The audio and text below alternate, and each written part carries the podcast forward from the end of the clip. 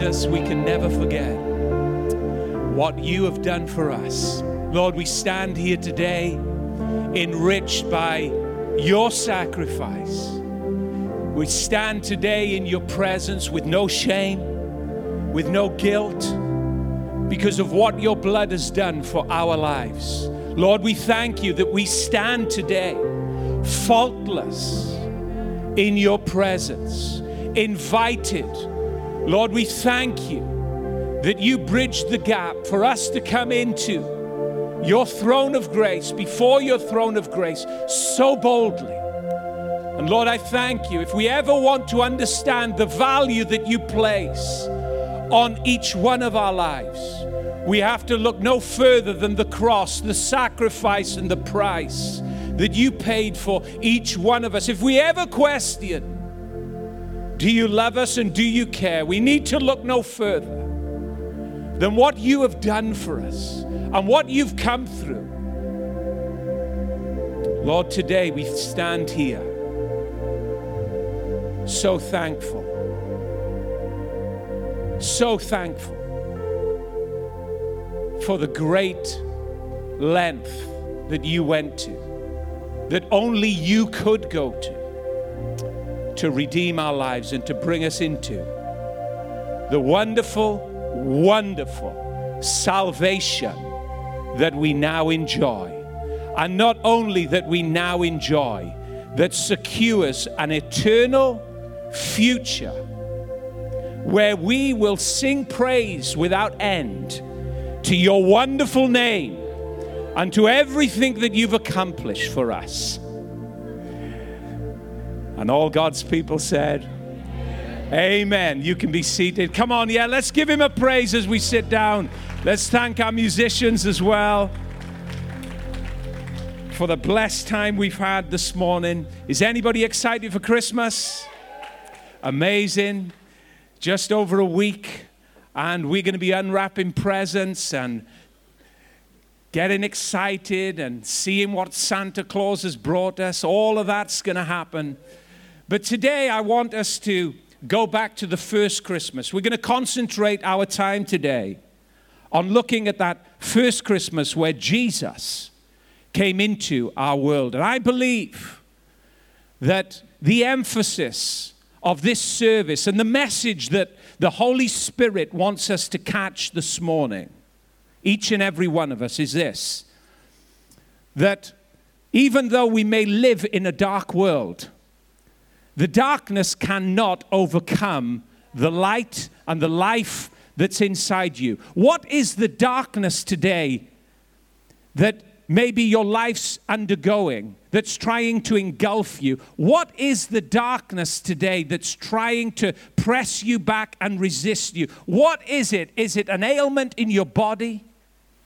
Is it a situation in your life that's pressing and trying to crush you and cause you to be anxious? Is it a mental darkness? Is it a physical darkness? Is it a circumstantial darkness today that's pressing against your life? Well, I believe the Holy Spirit today wants to encourage every single one of us and strengthen our hearts and assure us that he's with us. Assure us that the darkness that we face, the darkness that's trying to engulf us, the darkness that is trying to overcome us, great as it may be, it will not, it will not overcome the light and the life of Christ within you, within you.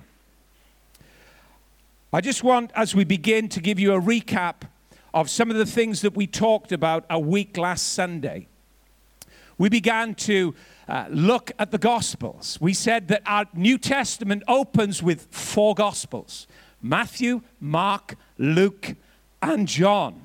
Wonderful, wonderful accounts of Jesus' life and the birth narrative of Christ. Matthew, Mark, and Luke give us a very detailed, a very historical account of that birth narrative of how Christ came into our world. And without their insights, Without their details, we would never be able to assemble an accurate picture as to what happened right back there in that first Christmas when Jesus came into our world. But when we take all of the aspects from those three apostles, Matthew, Mark, and Luke, we are able to get a very clear picture as to what happened and what was happening in Jesus' time when he was born.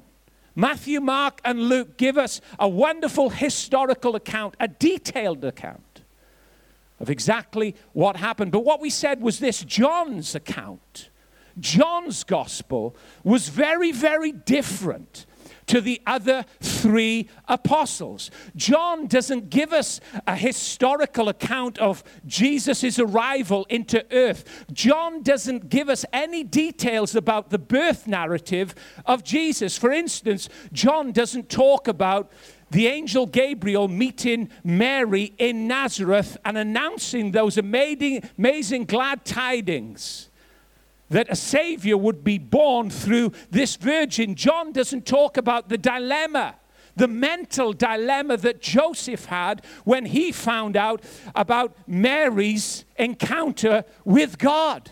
John doesn't talk about the shepherds. He doesn't talk about the Savior being born in a cattle shed. John doesn't talk about the, uh, Mary and Joseph running for their lives to Egypt. John doesn't talk about Herod trying to destroy the Christ child. John misses all of that.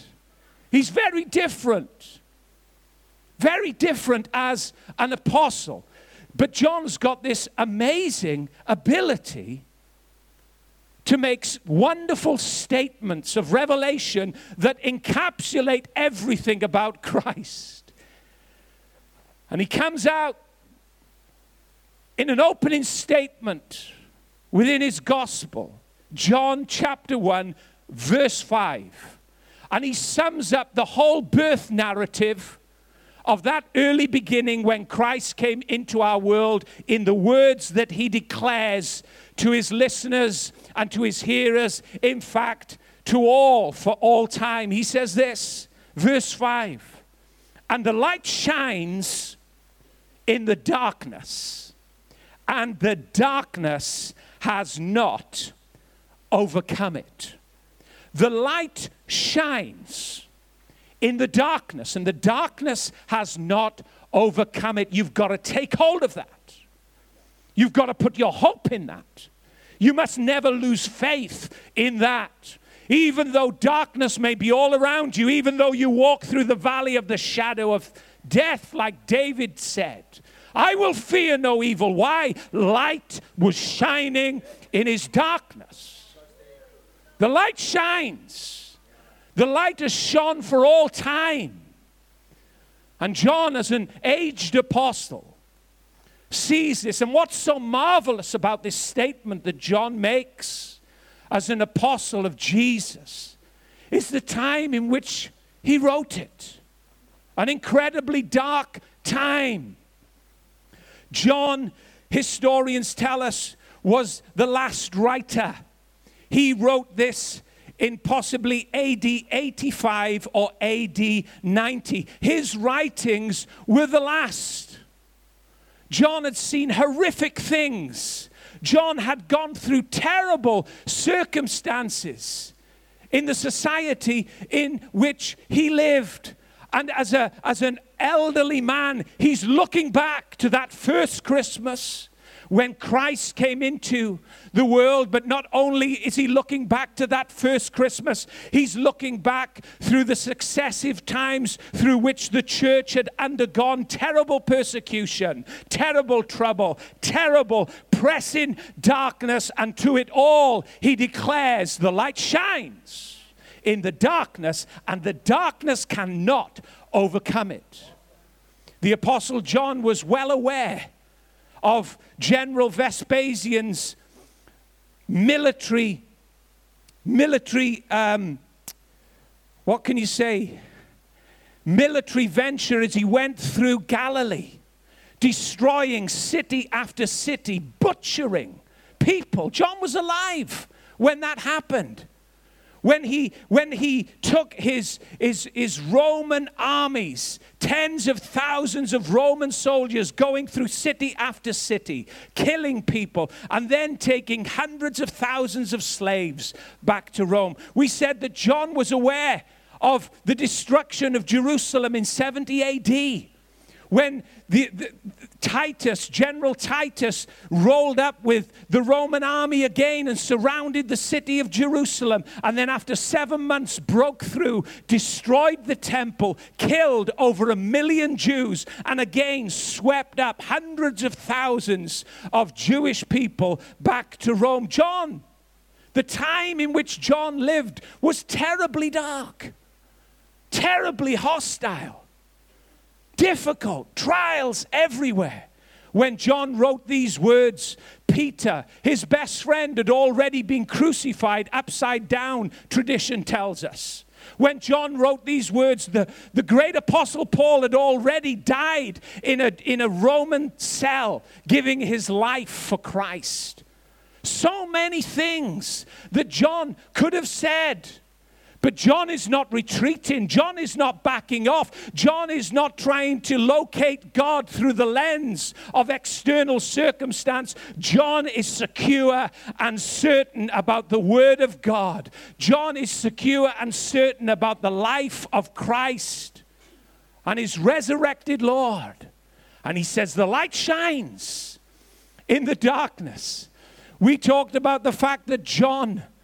that the attempts that had been made on John's life, they tried to boil him in oil, they tried to chuck him off a building, and then finally when they realized that they couldn't kill this man of God, they banished him to a, uh, an island called Patmos in the Aegean Sea.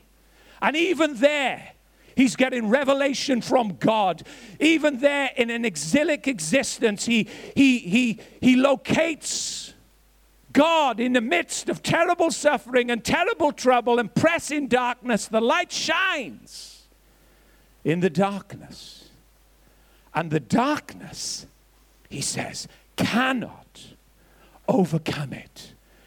Christian, never ever lose hope. Never lose hope. He's an ever-present help in times of trouble.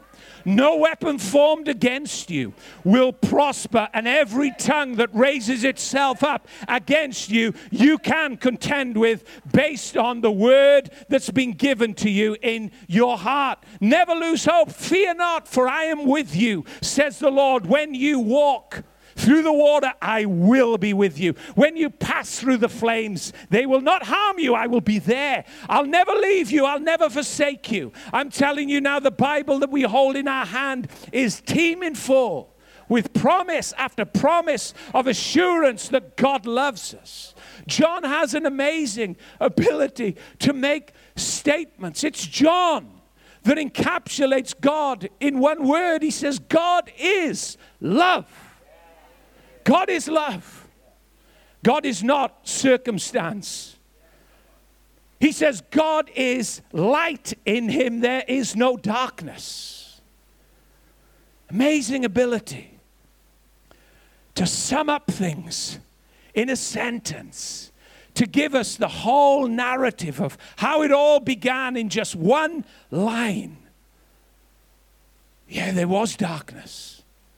Yes, it was great.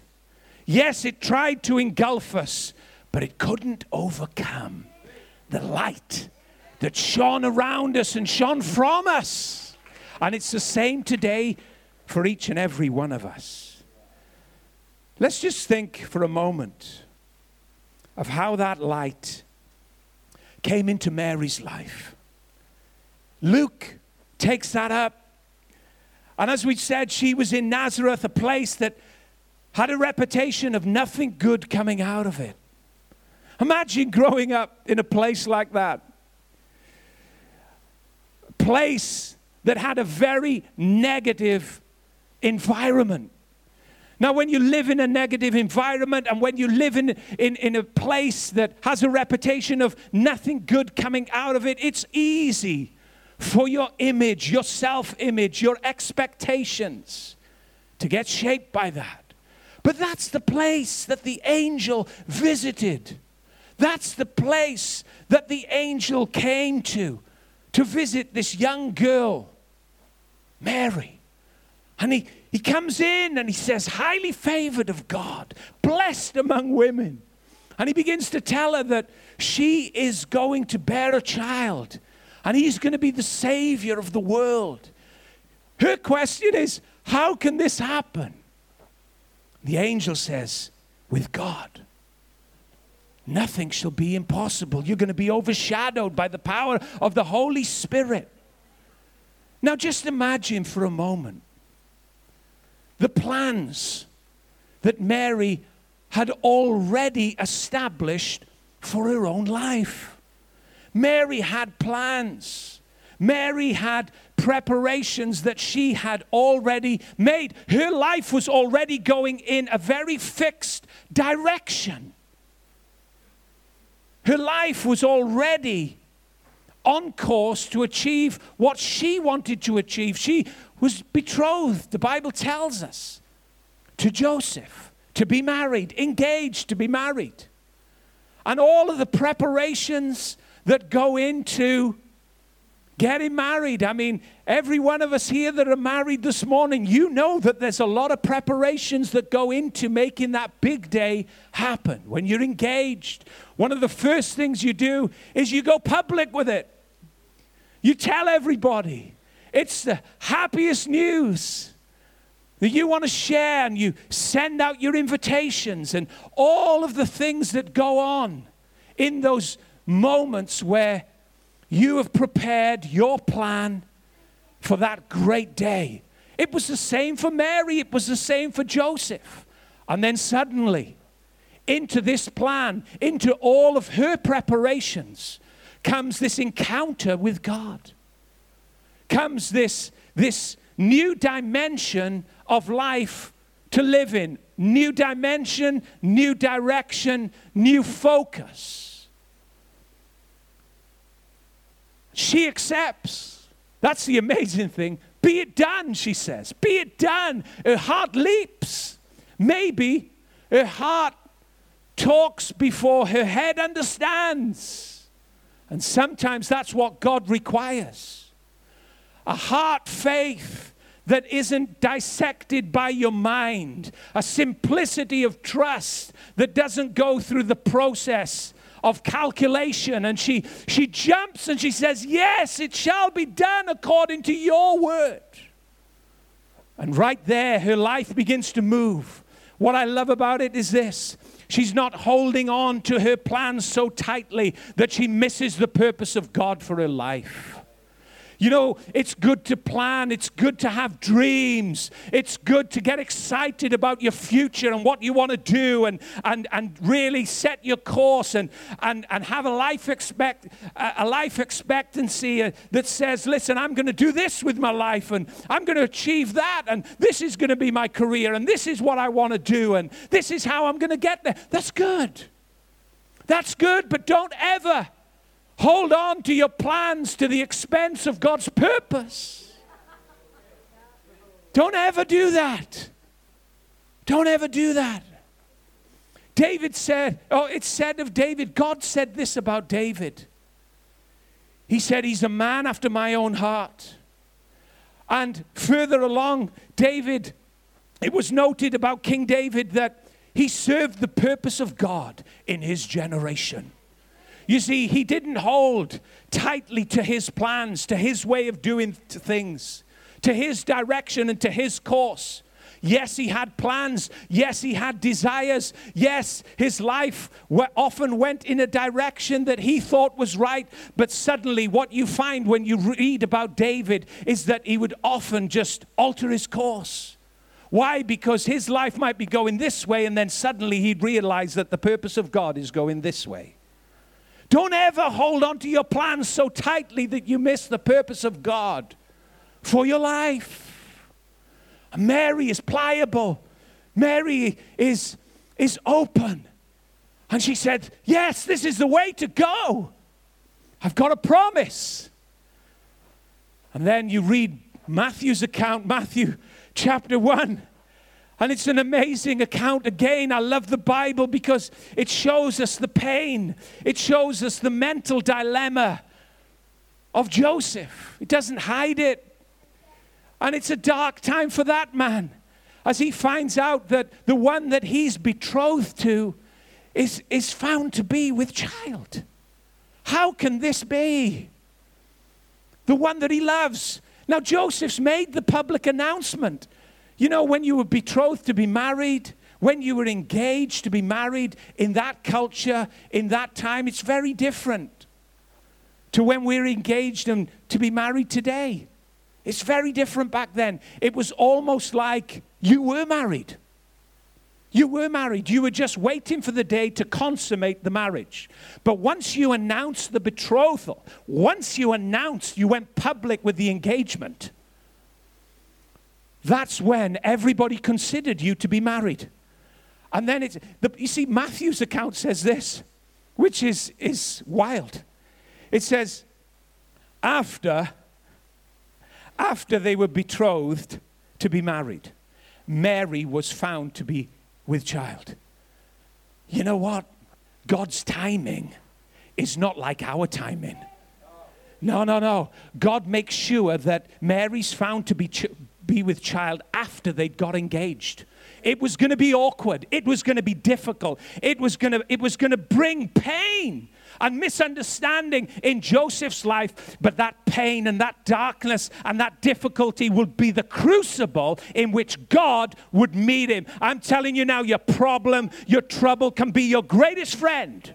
It can be your, your greatest. It can be the greatest means of God shaping and molding and coming into what you think he can't come into.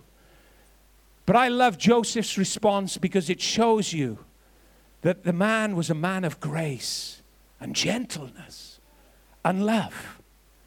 Let's read Matthew chapter one, verse nineteen to twenty. It says this, then Joseph, her husband, being a just man and not wanting to make a public example, was minded to put her away secretly. You see, he didn't want to make a public spectacle of his wife, although he could have. Other translation says that he was acquainted, well acquainted with the law. He could have taken her. And he could have exposed her. He could have taken her and made a public expect, a public spectacle of her. And under law, she would have been guilty. Under law, she would have been punished by death. But Joseph, it says, Joseph considered these things. But while he thought about these things. Oh, how life would be different if we thought about these things instead of just running on in there, jumping in the middle, rolling our sleeves up and fighting our way through. No, hold back. Don't make a scene. Hold back. When you don't understand, think about these things. Don't be impulsive. Don't get angry. Self-control is necessary. Be slow to anger, the Bible says. Quick to hear, slow to speak. When you consider these things like this man, that's the reality of your life. Be slow to anger. Oh, it's so hard sometimes. When life comes at you from this way and that way, it's so hard not to get angry. And you know, life knows how to press all of those buttons and get its finger right down into the area that you try to suppress and you try to hide, and it presses it. But the Bible, and only with God's help, only with the help of the Holy Spirit and his life within us, can we, can we be enabled to live like this. It says, be slow to anger. Here's a man that was slow to anger. Quick to hear. He was waiting. As he was considering these things, he was waiting. He was waiting. I asked the Lord the other, the other month. I'm a simple person, and he gave me a very simple answer. I, I mean, it's a really dumb question when you think about it. And it, it, I, I chuckled when he said it to me. I said, Lord, I said, Lord, what does it mean to wait on you? Do you know what he said? Wait and see. I tell you what, I, I realized how simple I was when I got the answer to my question. Wait and see, boy. Just wait. Just wait. Joseph was waiting. As he was considering these things, he was waiting. I tell you now, if you're willing to wait, if you're willing to be patient, you will inherit the promise of God. If you're willing to hold out, life's pressing you for a response, don't respond. The situations and the circumstances around you are pressing you to speak. Don't speak. There's a time to speak, but there's a time to be quiet. Maybe it's your time to be quiet. He was quiet. He was willing to put her away secretly, to honor her, to respect her, to look after her, to protect her. And whilst considering these things, it gave room for the Holy Spirit. Once the time had elapsed for Joseph to be in that pressing crucible, the angel turns up in a dream, and he begins to affirm and assure that everything's underhand, it is from God, and he's to take Mary as his wife. And do you know what the Bible says? It says he took her as his wife, and they went home. He took the shame, he took the misunderstanding, he took all of the talk, he took all of the pressure, he took it home. Light shining in darkness. And now the promise that Mary had is no longer a pressing problem that Joseph can't get beyond. He now has had an encounter, a word from God, and he's got a promise alive in his heart, you see. Let me say this. The voice that you believe will be the future that you experience. The voice that you believe.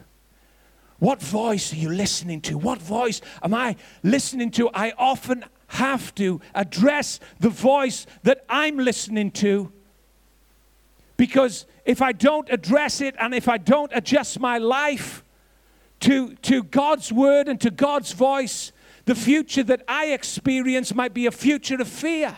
It might be a future of depression. It might be a future of, of all kinds of things that lie outside of what God has for me. Address the voice. If it's not in line with God's word, Joseph could have listened to the voice of justice.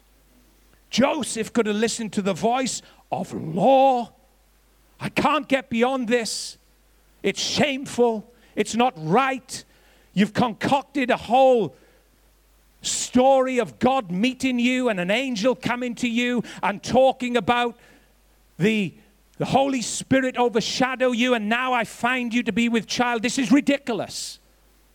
Let me tell you, if a woman that you were espoused to came to you, like Mary came to Joseph and said, I've, I'm found to be with child. I mean, what would your response be? And that's the dilemma. That's the difficulty. That's the darkness. The darkness, you see. That's the darkness right there. But light shone in it. Even that kind of darkness, the most deepest darkness, relational pain that this man went through, even that darkness could not eclipse the light that shone in the word that he was given. So they're on their way. They're on their way. Mary's got an encounter, a promise. Joseph's had an encounter, a promise. I wonder why. I wonder why God didn't tell them that they were going to have to make a hundred-mile journey while she was with child, to Bethlehem, forced out of their location, pressured to go to Bethlehem because Caesar Augustus was undertaking a census. They go there just out of duty, but they don't realize, they don't realize the prophecy is being fulfilled and they are being positioned. You see, God uses circumstance very often as a vehicle to take us to the place where He wants us. We can't understand the direction. We can't understand the decisions that we're not making that others are forcing us to take. We can't understand it. But could I say to you, it is possible that God uses external circumstances as a vehicle to position you exactly in His will. And that journey is not down some straight motorway. Woo! That journey, you feel every bump. You f- you f- you feel the pressing darkness of a valley. You read your Bible and you see it all over it. That journey is not a smooth journey. Hundred miles, and she's ready to give birth. You would be after a hundred mile journey. I mean, I remember when Faye, and you know, again, mums and dads, you'd remember this. When your little child is coming into the world, about to come into the world, you want to get him in an ambulance. You want, you want all of the external assistance that you can get to bring this little baby, this new life, safely into the world. And they're being moved from pillar to post, a hundred-mile hard journey. She is ready to deliver. It's been a hard journey. It's been a labor, and now she's in labor. And there's no room anywhere. You talk about trouble. I wonder why the angel, when they were in Nazareth, when they were both getting their encounters with God and infused with His word, I wonder why the angel didn't tell them about all of the problems that, and all of the darkness and all of the challenges and trials that they would have to get through in order to bring Christ into the world. They can't even get a room. And He's in a manger, born in a dirty cattle shed. And then shepherds are coming. And then they're in a home. They go from there. They manage to get some kind of order. But then they're on the run. The angel didn't tell them that they'd have to go to Egypt for two years and hide out. There was no, there was no explanation. There was just the announcement of favor, the, the, the, the living faith to respond to it, but no explanation about the details of what was ahead and what was going to hit them. Joseph in the Old Testament had a dream, didn't he? He dreamed of elevation. He dreamed of success. He dreamed of blessing. He dreamed of favor. He dreamed of rule and prosperity, a time that God showed him in his life where we, where he would have incredible status before people. The thing is, when, when God showed him all of that, He didn't tell him or show him the thirteen-year journey of hell that he had to go through to get there. A pit, sold by his brothers that wanted to kill him, into Egypt, a slave, then finally thrown in prison under false accusation. But I'm telling you now, when you look back over it all, it's in retrospect that you begin to see God, because at the end of his life, Joseph said, Joseph said to his brothers and to everybody that would hear his story, what you meant for evil, God designed for my good. I'm telling you, God uses circumstance as a vehicle to get you and to position you into the places that He wants you to be. He really does. And this is what Christmas is all about. It's not about a star on a Christmas tree. It's not even about putting presents under a tree, and that's good. It's not about waking up to open a nice new smartphone or Apple product. Fantastic. Enjoy it. But Christmas, in its true context, is about light overcoming darkness. It's about going forward and not being defeated and being victorious because Christ lives in you. That's what Christmas is all about. It really is. I'm going to ask the musicians to come. We're going to close in just a few moments. We have to try, and it is hard. This one's hard. We have to try not to get disillusioned or discouraged by the attacks. That's hard. That is hard. You know, that's really hard. Don't get disillusioned or discouraged by the attacks, because they could be an indication that you're carrying something of extreme value. You see, when you understand that there's a treasure in the package, when you understand that there's a treasure in the earthen, broken, imperfect vessel, you begin to understand why there is so many attacks, why it's queuing up, and it's got your name on it. That problem, that that cycle of depression, that cycle of fear that seems to come at the same moment of every year. You begin to understand, because of the value of the gift that God has placed within you, you begin to understand why the attacks are so prevalent. But don't be discouraged by all of those events, because the light shines in the darkness, and the darkness will not, never can, overcome it. Amen. Why don't we give him praise in this place this morning for his word? Lord, I thank you for your people, Lord. Thank you, Jesus. Holy Spirit, thank you. You are an ever-present help in times of trouble. You didn't say that trouble wouldn't come, but you did assure us and promise us that you would position yourself right in the center of it. Lord, thank you. You're the one that says, don't fear. Don't look at me through the lens of fear and suspicion. Have faith, trust.